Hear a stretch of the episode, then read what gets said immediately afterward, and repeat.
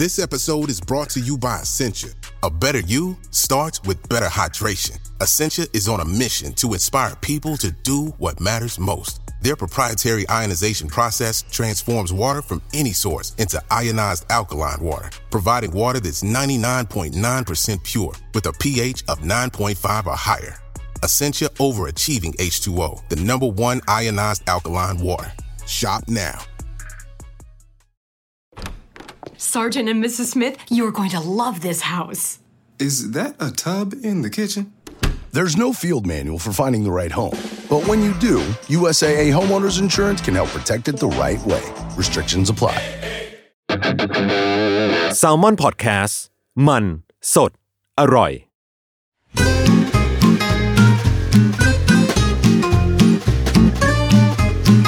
Day One Podcast กับย้อยนภศรศิวิราช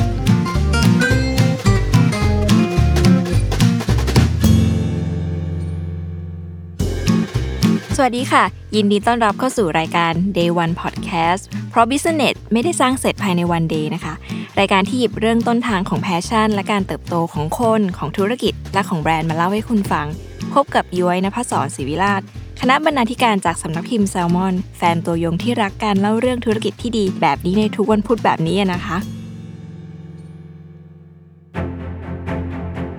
ในช่วงมหกรรมกีฬาโอลิมปิกฤดูร้อนครั้งที่ 32 หรือว่า โตเกียว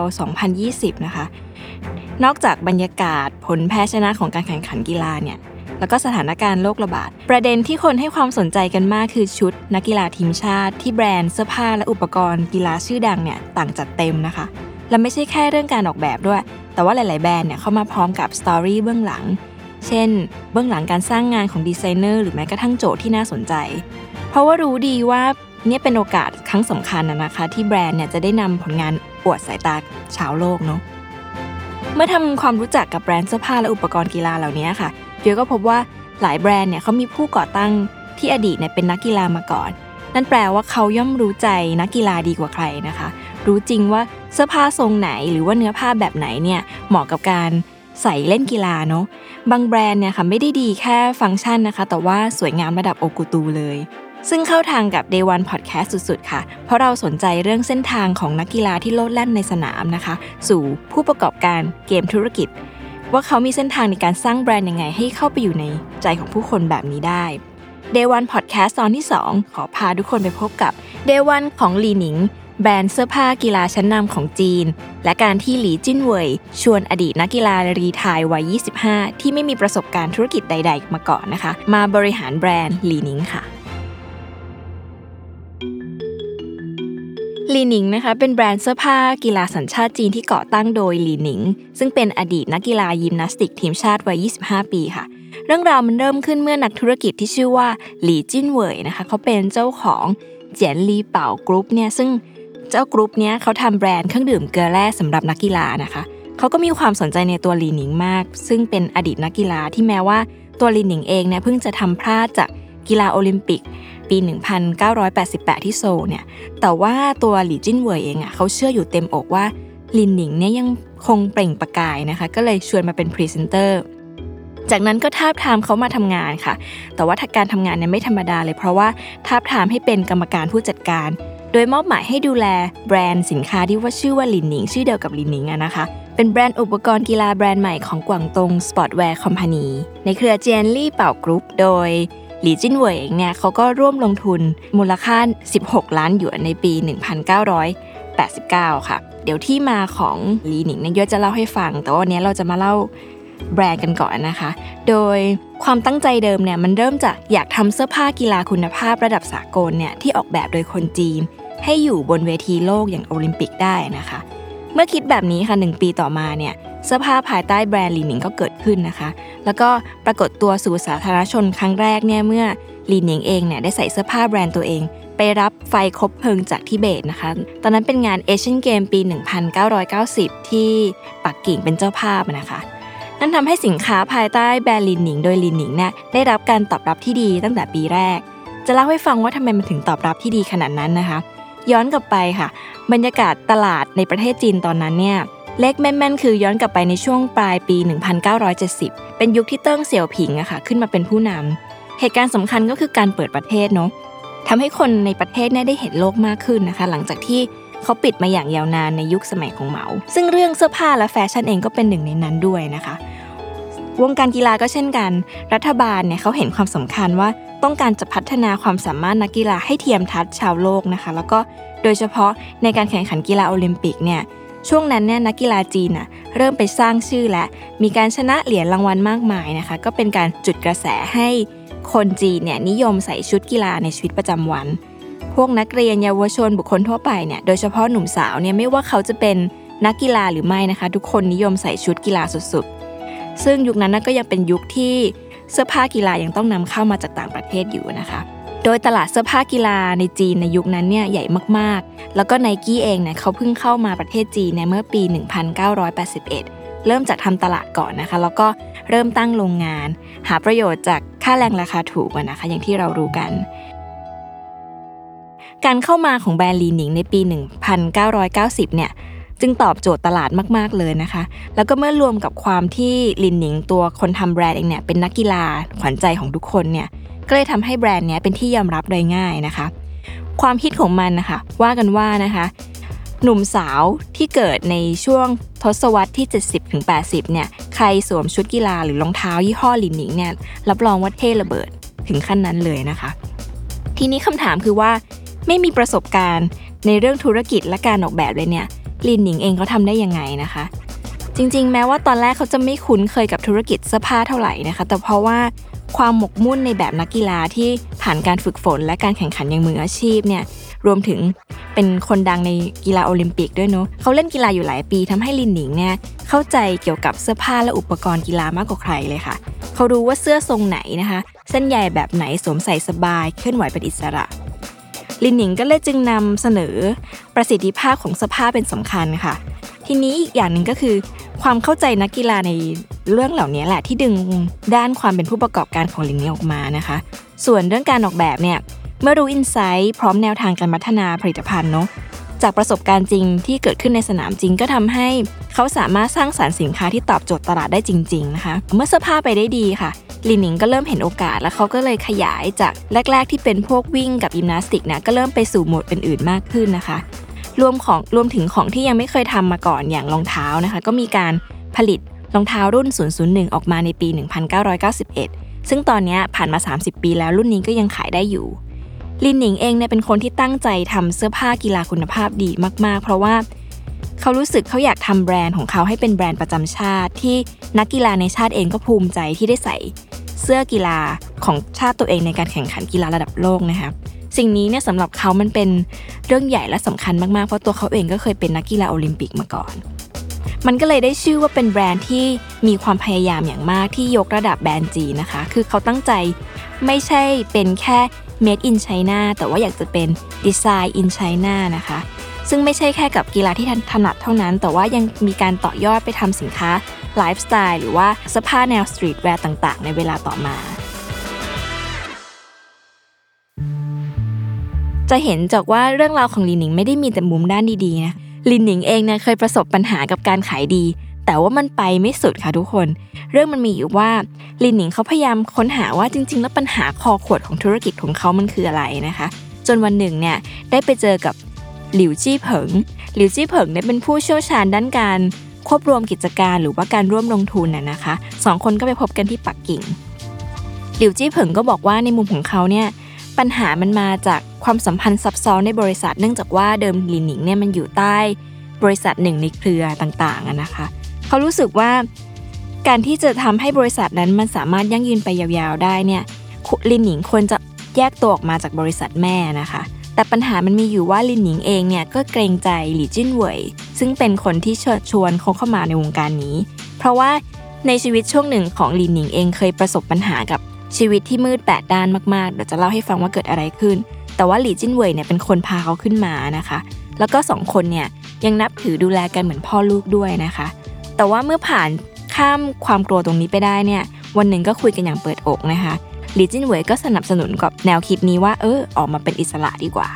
ในปี 1994 เขาก็เลยแยกตัวออกมาจากบริษัทแม่นะคะมาทำแบรนด์อย่างอิสระ ซึ่งการเปลี่ยนไปจากสิ่งนั้นเนี่ยมันทำให้ลินหนิงเองอะ่ะ สองปีต่อมาเนี่ยขายเป็นแบรนด์ที่ขายสินค้าได้มากถึง 670 ล้านชิ้นในจีนเลยค่ะ ส่วนในแง่ของการบริหารนะคะลินเองเองเขาบอกว่าการทำงานเป็นทีมเนี่ยสำคัญกับธุรกิจ ไม่แพ้กับกีฬาเลย เราเคยมักเรามักจะได้ยินว่าเล่นกีฬาเป็นทีมเนาะธุรกิจก็เช่นกันค่ะ เขาให้ความสำคัญกับการคัดสรรคนที่มีความสามารถเข้ามาร่วมทีมมาก ๆ เพราะว่านอกจากคนเก่งจะเสริมทัพให้ทีมแข็งแกร่งแล้วเนี่ย มันยังมีการแลกเปลี่ยนหรือมอบทักษะ ความเชี่ยวชาญระหว่างกันน่ะนะคะ ซึ่งอันเนี้ยเป็นเคล็ดลับการทำงานอย่างหนึ่งเคล็ดลับอีกอย่างหนึ่งของนักกีฬาอย่างลินลิงก็คือว่าการทำงานให้หนักมุ่งมั่นแล้วก็มีวินัยค่ะ เห็นแบบนี้นะคะ กว่าลินหนิงจะได้รับการยอมรับในเวทีโลกเนี่ยไม่ง่ายเลย ในช่วงปี 2001อะค่ะเมื่อลินหนิงรู้ว่าปักกิ่งเนี่ยกำลังได้รับเลือกเป็นเจ้าภาพโอลิมปิกปี 2008 เนาะ ความฝันของเขาก็กลับมาอีกครั้งหนึ่งค่ะ มันเป็นความตั้งใจอันแรงกล้ามากที่อยากจะเห็นแบรนด์จีนเนี่ยอยู่บนตัวนักกีฬาจีนในการแข่งขันโอลิมปิกเนาะเพียงแต่ว่าแบรนด์ลีหนิงในตอนนั้นเนี่ยเล็กกว่าแบรนด์ต่างประเทศหลายเท่าตัวเลยค่ะ นับง่าย ๆ ก็คือว่าลีหนิงเองมีมูลค่าบริษัทประมาณแค่ 700 ล้านหยวน ในขณะที่ Adidas นะคะเขามีรายได้ต่อปีเนี่ยประมาณ 10,000 ล้านยูโรนะคะ แต่ว่าลินหนิงก็ไม่กลัวค่ะ เขาก็ลุยเข้าไปร่วมประมูลด้วย เขาไปเดินสายพบปะกับคณะกรรมการกีฬาแห่งชาตินะคะ หวังว่าจะโน้มน้าวกรรมการว่าความอัดอั้นตันใจของนักกีฬาอย่างเขาที่ครั้งหนึ่งนะคะ ต้องเคยไปแข่งกีฬาแล้วก็ต้องใส่ชุดชาติอื่นในการ เข้ารับรางวัลบนแท่นเนาะกรรมการเองก็เคลิ้มค่ะว่าอยากจะเลือกแบรนด์ลินหนิงมาเป็นแบรนด์ประจำชาติ แต่ว่าช่วงนั้นเนี่ยผลมันก็คือแพ้ไป เพราะว่าแพ้การประมูลที่ลินหนิงให้ราคาสูงกว่านะคะ แต่ว่าตัวลินหนิงเองนะ่ะก็ได้ใส่ ชุดแบรนด์ตัวเองอะค่ะเข้าร่วมพิธีเปิดโอลิมปิก 2008 ตอนนั้นถ้าเกิดว่าใครจำได้นะคะ มันจะมีฉากสุดท้ายที่มีนักกีฬาโหนสลิงลงมานะคะ คนนั้นก็คือลินหนิงเนาะเขาก็ใส่ชุดของเขาเนี่ยเต็มยศเลย แล้วก็เป็นผู้จุดคบเพลิง ไม้สุดท้ายอย่างยิ่งใหญ่นะคะแม้จะเป็นการปรากฏตัวสั้นๆนะคะ แต่ว่ามันก็เรียกความภาคภูมิใจกลับมายังแบรนด์แล้วก็ชาวจีนมากๆ ซึ่งผลของมันคือว่า หลังจากนั้นในช่วงปี 2008 เนี่ย รัฐบาลเขาก็เดินหน้าสุดฤทธิ์ในการสนับสนุนแบรนด์จีน อย่างจริงจังเลยนะคะ แต่ว่ามันเป็นผลทำให้ปี 2009 เนี่ยลินหนิงเนี่ยทำยอดขายแซงหน้าอาดิดาสขึ้นเป็นอันดับ 2 ในตลาด แต่ว่าก็อยู่ได้ไม่นานค่ะ เขาก็กลับมาขาดทุน เกิดอะไรขึ้นเดี๋ยวจะเล่าให้ฟังค่ะ มันมาติดในช่วงปี 2010 ที่คนรุ่นใหม่เนี่ย ไม่กล้าจะใส่ลินนิงเพราะมันเชยค่ะมันมันได้ภาพลักษณ์ของแบรนด์รุ่นป้าเนาะฟีลลิ่งแบบบาจาอะไรเงี้ยซึ่งนอกจากภาพลักษณ์แบบนั้นน่ะลินนิงเองยังต้องเจอคู่แข่งใหม่ๆ ในตลาดเยอะมากนะคะ จึงตัดสินใจว่ายกเครื่องตัวเองใหม่หมดเลยค่ะ